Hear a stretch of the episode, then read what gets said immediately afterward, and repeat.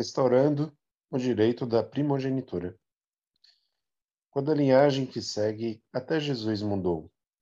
Esta é a questão. Quando olhamos para sua linhagem a partir da perspectiva do relacionamento Caim-Abel, o que aconteceu? A mudança da linhagem tinha que acontecer no ventre de uma mãe. O fato que o filho no lado de Satanás nasceu primeiro violou a lei do céu. Isso tinha que ser mudado no ventre da mãe. Portanto, a obra de Deus através de Caim e Abel era para fazer o irmão mais jovem restaurar o direito da primogenitura. Como isto foi feito? Isto foi feito invertendo suas posições depois do nascimento. Assim, mesmo para toda a humanidade, depois de seu nascimento, suas posições devem ser invertidas com seus níveis se estreitando gradualmente a partir do mundo, nação, povo e assim por diante, até que as posições fossem invertidas no nível mais íntimo. Por exemplo, gêmeos, Esaú e Jacó. Era mais fácil inverter as posições através dos gêmeos. Devemos estabelecer os direitos de ambos os filhos, mais velho e mais jovem, no lado de Deus, e ir além da esfera da queda. Somente então podemos nos colocar pela primeira vez no mundo original, que não tem nada a ver com a queda. Este é o ideal original da criação. Como Deus é absoluto, seu ideal também permanece absoluto. A fim de alcançar o ideal original, em algum ponto da história devemos seguir através de um curso de restauração através de indenização. Quão difícil é restaurar o direito de primogenitura. Incontáveis pessoas religiosas foram sacrificadas para este propósito. O cristianismo sofreu perseguição sob o Império Romano por 400 anos e muito sangue foi derramado a fim de subjugar o mundo do domínio de Satanás. Em Roma, os primeiros cristãos edificaram profundas e grandes cavernas chamadas catacumbas. Ali eles enterravam os corpos de seus antepassados sob seus altares e viviam inalando esses odores dia e noite. Eles viviam sob essas condições porque acreditavam que esta era a vontade de Deus. Do contrário, quem poderia fazer esse tipo de coisa? Sob um padrão normal, ninguém poderia. Imaginem quanto Deus tem sofrido, vocês não têm ideia de quanto esforço ele tem feito por toda a história. Cada um de vocês foi chamado para estabelecer um clã no qual possa reivindicar o direito da primogenitura.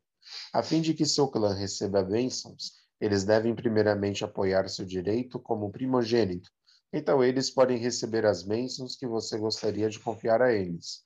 O direito do primogênito não é para você mesmo. Deve conectá-lo com o mundo celeste vertical, centrando na vinda do Senhor.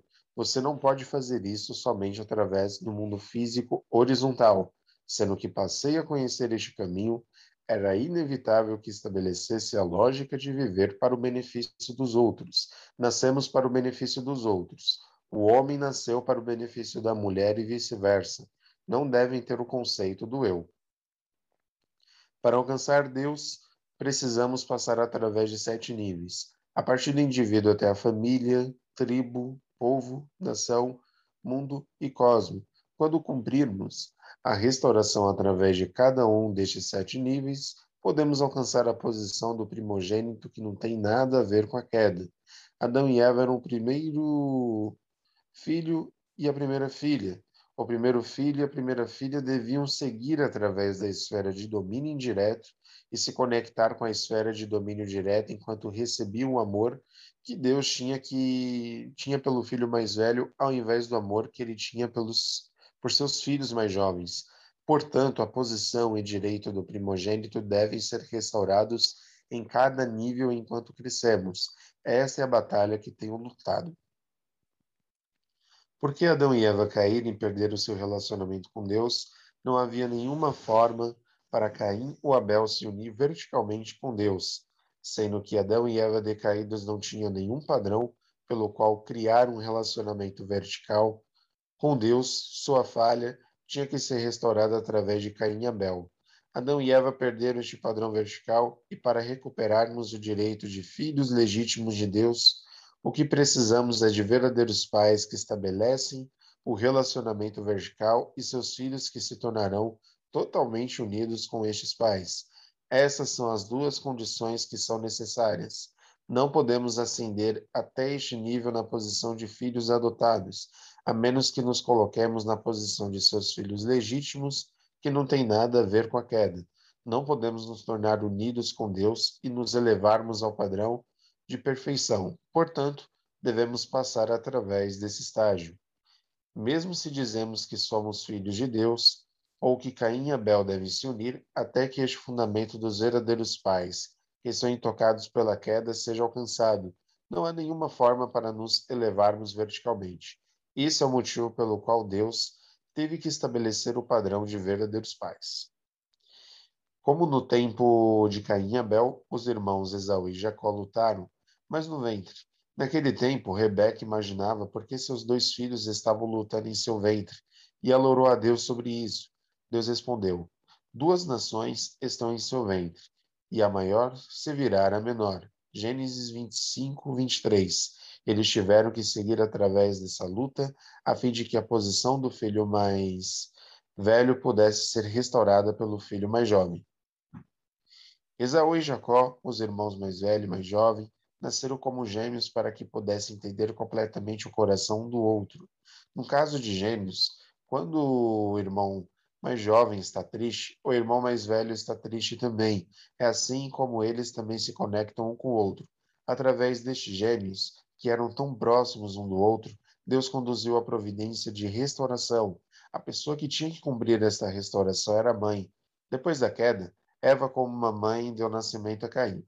Assim, dessa vez, uma mãe tinha que conduzir o processo de restauração através da cooperação mãe-filho. Aqui a mãe trabalhou com Jacó para tirar a primogenitura, o direito do filho mais velho de Esaú, enganando Isaac. O direito da primogenitura é recuperado através da cooperação mãe-filho.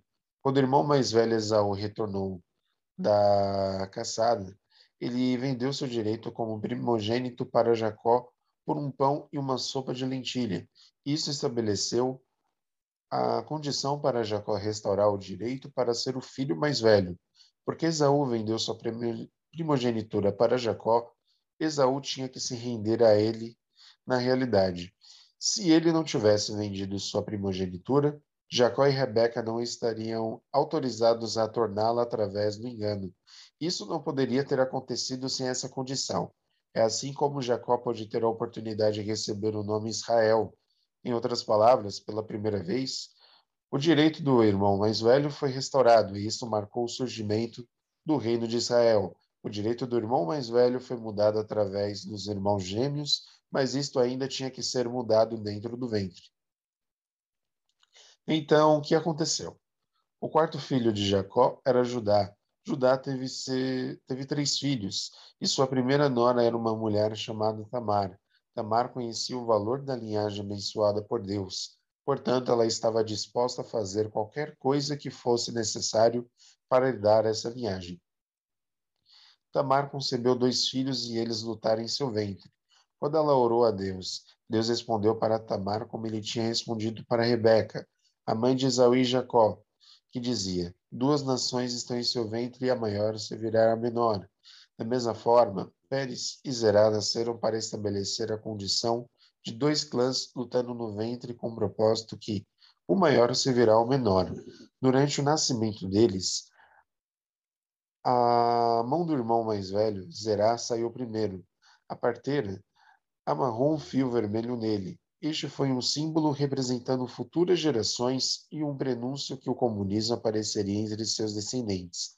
Entretanto, Pérez recuperou o direito do mais velho, empurrando seu irmão mais velho para o lado a fim de nascer primeiro.